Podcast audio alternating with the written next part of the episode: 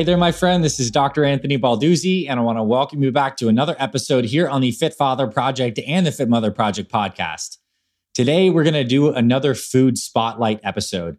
And this is an episode type where I want to share with you some really cool facts, information, and history around some of my favorite go to foods.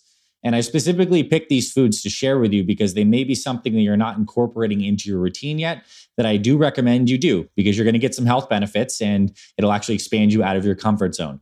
And on that note, today we're going to be talking about organ meats and why organ meats may be one of the best things you can incorporate into your diet this year. And I'll show you some ways that I personally do that taste great and it's not like a gross, crazy thing.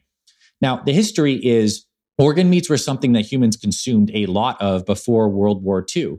Um, and after World War II, we had this big shift, particularly in the United States, where we started to do a lot more industrial agriculture and a lot of people started eating more of the muscle meats. And I want to differentiate that. When we get a cut of steak or a chicken breast, we're eating the muscle versus eating the organ, like the heart, like the liver, the spleen, and even some cultures eat the eyes. Now, a lot of this stuff dates back to, in this, some of the lore and the history around this, at least in the modern times, to a very important health pioneer and a dentist by the name of Weston Price. And Weston Price had a very uh, seminal research paper called Nutrition and Physical Degeneration, where he traveled around the world and looked at a lot of these indigenous cultures and saw what they ate. And when he came to North America and he was looking around um, in the Canadian Rockies at some of the indigenous North Americans, he found that when the Native Americans went on a hunt and they killed something big, let's just say like a caribou or something like that, or a big buffalo, they actually served the muscle meats to their dogs and they saved the organ meats for themselves. Because the organ meats, as we're going to find out, are some of the most nutrient dense foods on the planet. And it's no surprise because each of our main organs, which are very analogous to the organs of many different animals, concentrate particular nutrients for their functioning. So the heart, for example, concentrates a nutrient called CoQ10, which is very good for our heart health. It produces energy in our bodies and it's a big part of the electron transport chain. So when you eat the heart, guess what you're getting? CoQ12.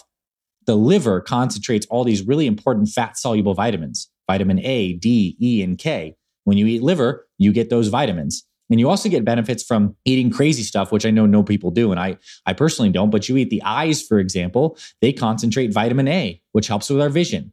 And Weston Price actually talks about a story where there was an early uh, American, you know, I guess like settler or guy who was going across America and he actually went blind from vitamin A deficiency.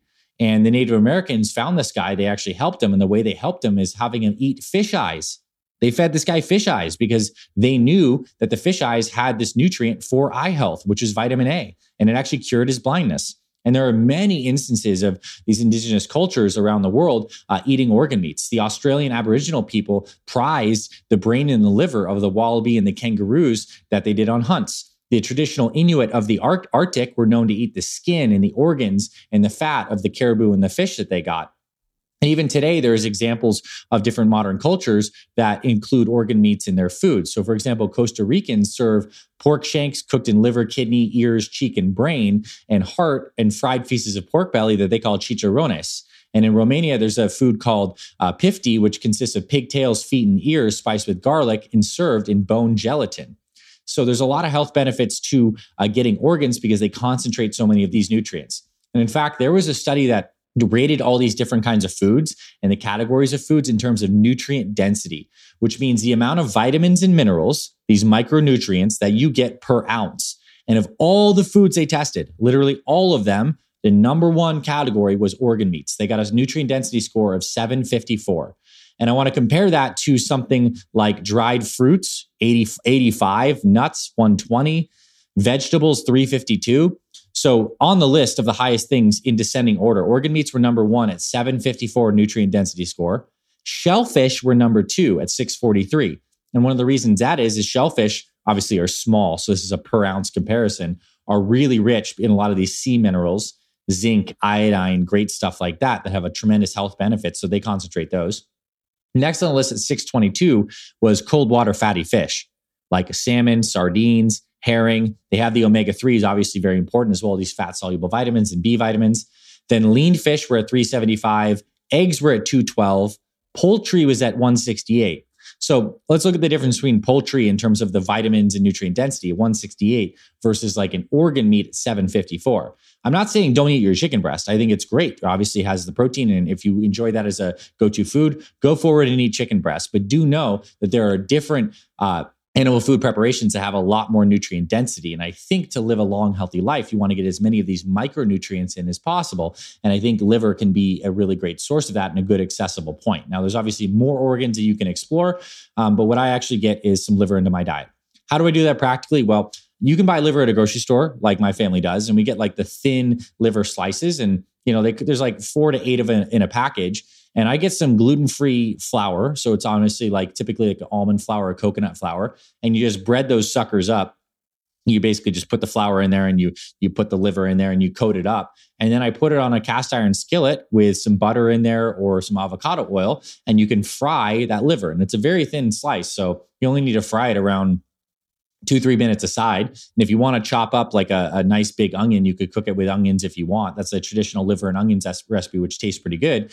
But even if you don't use the onion whatsoever you can actually have that liver with a little bit of like organic ketchup or a lower sugar barbecue sauce or some hot sauce. And i think it's personally delicious. I know it's like something that not everyone would like but i found a way to have liver. And the one thing i found is like if you get a really thick liver sometimes it's like kind of gross and hard to cook. But if you get thinner livers, you really can't mess it up as much. And some people do actually soak the liver overnight in some kind of milk or some kind of basic solution because it pulls out some of this different flavor and taste. I personally don't do that. So that's one way you can cook liver and onions and make that like a go to meal once in a while. An easier way is to go to a good company. One that I like is US Wellness Meats and get some liverwurst sausage. And so they'll actually have like a, you know, it's like a, a little brick of mixed up. They'll mix up a whole bunch of organ meats, liver, heart, spleen, some other beef products in there, and you have just like a nice little liver. And one thing that I do on occasion was like I don't eat it. I eat it like a, let's say a couple times per week or every other week. I'll put that liver with a couple sunny side up eggs, and I'm just getting a ton of these fat soluble vitamins and it's a really convenient meal you can have for breakfast or for dinner. So if you don't want to do any thinking in prep, you want to incorporate organ meats into your diet, a liverwurst and a high quality one that has a bunch of these different organs could be good. And what I found is if you go to an average grocery store, you're not going to find enough quality organ meats. So oftentimes you need to buy these online or go to a local butcher. And I'll say this too: is is another kind of uh, prop and like thumbs up for something like bone broth too, which could be th- thought of as in similar to the family of organ meats. It's just like bone structure. But when you get the bones and you're able to cook those down, uh, you get a lot of these good collagen proteins as well as the beneficial nutrients that are inside the marrow.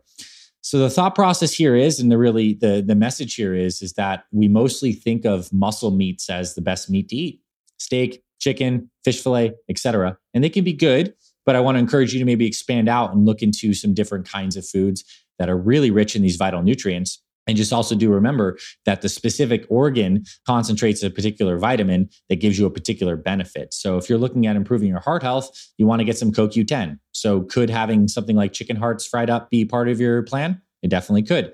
And I think there's ways that you can make this stuff taste very good. And we can get over the whole stigma we have of not using organ meats. I think if we bring that back, our health overall is going to improve. So I hope you found this valuable, my friend. You certainly don't have to eat organ meats, but at least you know a little more about them. They concentrate all the vitamins and they can be very beneficial for you and your family. So I hope you try this out and I hope you enjoyed today's episode. Hey there, my friend. Thank you so much for tuning in to this week's episode of the Fit Mother Project podcast. If you love what you heard, I have a favor to ask you. Please consider taking 60 seconds right now to leave us a rating and review on our podcast. Leaving us a review is super quick. It only takes a minute, and it's so, so helpful to us as it really boosts this podcast to reach more people who need this information and this message. If you're listening on Apple Podcast, you can leave us a star rating and review. If you're watching on YouTube, you can hit the like button and leave us a comment. Overall, I truly appreciate you being with us here on the podcast. On behalf of me and my entire Fit Mother Project team, we truly feel honored and grateful to support you and your family on your journey to fantastic health. I thank you for your support of this podcast and of this mission.